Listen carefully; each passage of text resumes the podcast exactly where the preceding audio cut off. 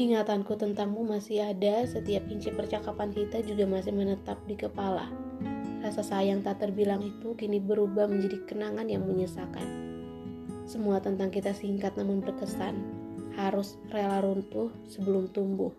Ternyata kita sebatas hingga tanpa bersedia untuk sungguh. Semesta memang punya cara tak terduga untuk menghadirkan bahagia. Pada akhirnya aku mengerti setabah apa pun memeluk tidak akan pernah bisa hangat karena ia terlalu dingin.